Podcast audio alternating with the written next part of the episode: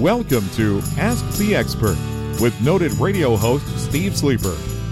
Each week, Steve interviews entrepreneurs and professionals and shares their intriguing stories of success and service.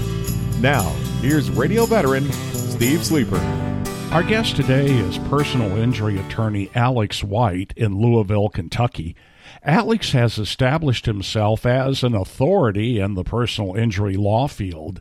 The foundation of his success is a relentless work ethic and genuine compassion for his personal injury clients. I began the interview by asking Attorney White about the firm and how he grew his client base. We practice all over Kentucky as well as Indiana. I started right out of law school. I had $126,000 in student loan debt renting a room in a building. Two years later, I was renting the whole building. Two years after that, I purchased my own commercial property. You know, now we've got seven attorneys, 15 employees, and, you know, I built it from the ground up. And I did it, I think, through a lot of ways that, you know, you mentioned now it's, it's networking, it's hustle, it's, you know, meeting people, shaking hands. If I've been in an accident and it's not my fault, why do I need an attorney? The areas of compensation can get complicated. Um, after an accident, you're entitled to recover your medical bills, uh, both incurred and future. And oftentimes there's a dispute over what bills are actually related to the accident. So if someone has a pre-existing injury, for example, or even if they didn't have a pre-existing injury, but uh, maybe an insurance company wants to cast that on them, uh, there will be a dispute and fight over what the damages were. In addition to you know medical bills being related or not related, the uh, category of, of, damage that you know we litigate on uh, ex- an extreme rate is um, pain and suffering. So with medical bills, we know exactly how much they are. There's a number after them, a dollar amount. With pain and suffering, though, there's no rule to say how much a jury has to pay on pain and suffering. So it's a it's a large area where we can get differing opinions between uh, insurance carriers of what they want to pay and you know attorneys that know the industry and, and what the insurance companies should be paying. And then also lost wages is something that could come in. So if you're missing work as a result of the accident, you're incurring lost wages. Sometimes insurance companies want to say that uh, you could have worked, you should have been working, or maybe the reason that you missed work was unrelated to the accident. Maybe it was for a pre-existing injury. So there's just a lot in dispute related to damages, even if liability, of whose fault it was, was clear, uh, that can change a case from being worth you know little to you know six figures or policy limits. So how do I pay for an attorney in a personal injury case? Most personal injury attorneys are going to work on a contingent contract. And that's what you see on TV, which is you know, we don't get paid unless you win. Uh, so the contingency being there has to be a recovery for there to be an attorney fee. So my firm operates solely on contingency fees. There's no monthly bill. Uh, there's no upfront cost. We work the case. We handle all of the overhead. We pay for expert witnesses. Uh, I self fund the entire case all the way to trial if necessary. The client pays nothing. And then if there's a recovery, attorney's fees come out, and then reimbursement of any cost of the case would come out. So, Alex, how, how do I know if I have a case? If you have an injury in the state of Kentucky in a motor vehicle accident, and you have over a thousand dollars in medical bills, that's a by law threshold, then you have a claim for pain and suffering. So, as far as automotive goes, if, if you have an injury and you have a thousand dollars in medical bills, you have a car wreck case by law in the state of Kentucky, and I would suggest hiring an attorney. In other cases, though, I mean, we handle dog bites, premises liability, or slip and fall, products liability. Uh, if you're injured and you think that there's, you know, liability somewhere else, and you know you have medical bills, pain and suffering, even if it's not a, a permanent issue, uh, then you know you need to talk to an attorney to find out if you have a case. Let's talk about a scenario I'm driving my car. I'm the only person in my car. Some guy runs a red light and T bones me on the passenger side. I'm able to get out of the car I feel pretty much okay, I guess. Are there some things I should do after an accident like that? Absolutely. So I've handled a ton of T-bone or what I like to call intersection or red light cases.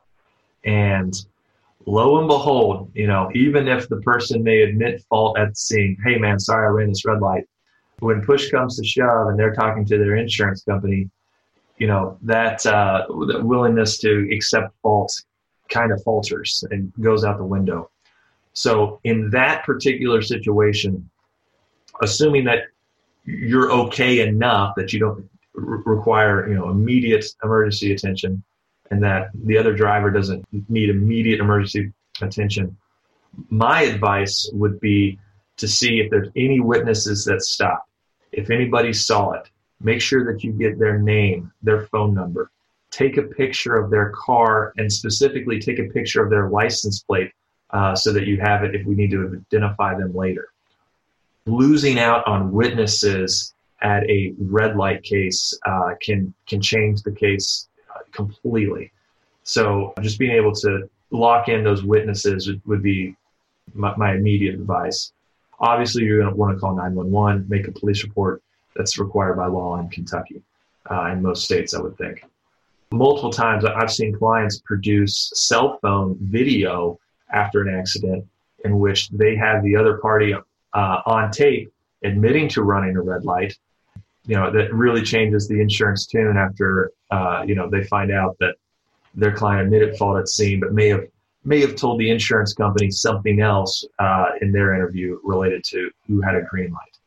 Green light cases in litigation constantly turn into he said, she said. So in an intersection case, witnesses and statements of the other party are crucial if you can if you can obtain them safely. Well, what do I do if the other guy, the at fault party's insurance adjuster, calls me? My advice would be do not talk to insurance companies after an accident. Uh, we've seen this backfire on people time and time again. And frequently after the backfire is when they, you know, quote unquote, lawyer up. And at that point, we're, we're playing damage control. I've had clients that were medicated on pain pills, sleeping, not sure really what was going on. They get a call from the adjuster, and you know they walk them down a line of questioning in which uh, they weren't ready for to, you know, resuscitate facts, and, and then they use those statements to show that the individual is inconsistent or lying, uh, not trustworthy. When really the person was just confused and, and literally did not know what was going on uh, or had suffered a brain injury, for instance, in this in one particular case. So don't talk to the insurance companies.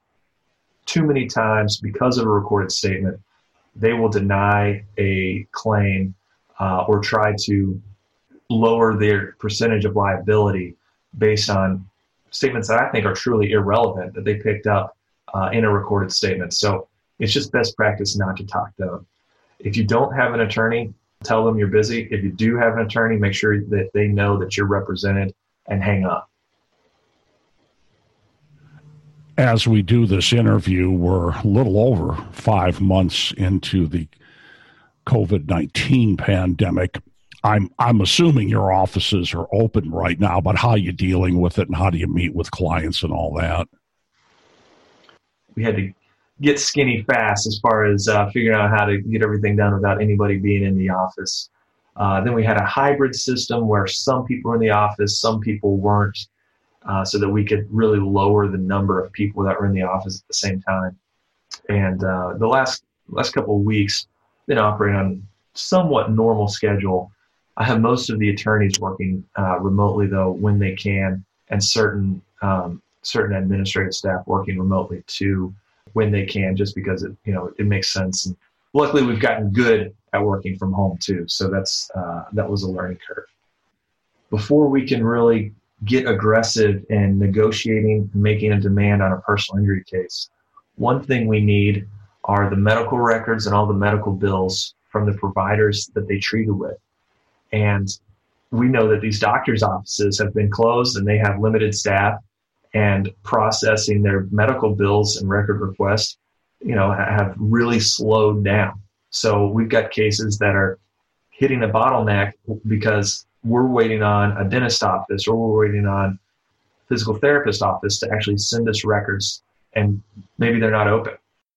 There was, I believe, an eight week period in Kentucky where all the chiropractors' offices were required to be closed by our governor. Uh, so we couldn't, we could not get records in, and that that slowed cases for people. The next thing that is incredibly serious and terrible for, I think, plaintiffs and defendants alike is that at this juncture there is not a possibility of having a jury trial that is compatible with the you know current social distancing guidelines. I had five cases set for trial coming into 2020. All five of them were canceled. And that puts litigants in a terrible position, particularly plaintiffs. You've got a trial date pending. You've probably already been dealing with the effects of the wreck or the fall or the negligence or the malpractice for quite some time. And to get, you know, to the to the month of the trial date or within months of the trial date and have it canceled, it's it's heartbreaking. And people need the money. If they were injured, they suffered from not being able to work. They suffered from not being able to pay medical bills. And they think they've got the light at the end of the tunnel. And then, you know, when the trial dates get canceled, it kind of pulls the rug out from under them. I'm hopeful that we can start getting trial dates again, but right now we're just not having trials. Our thanks to attorney Alex White in Louisville, Kentucky. He can be reached at 502 882 7552. Thanks for listening to Ask the Expert with Steve Sleeper. Join us next time as entrepreneurs and professionals share their intriguing stories of success and service.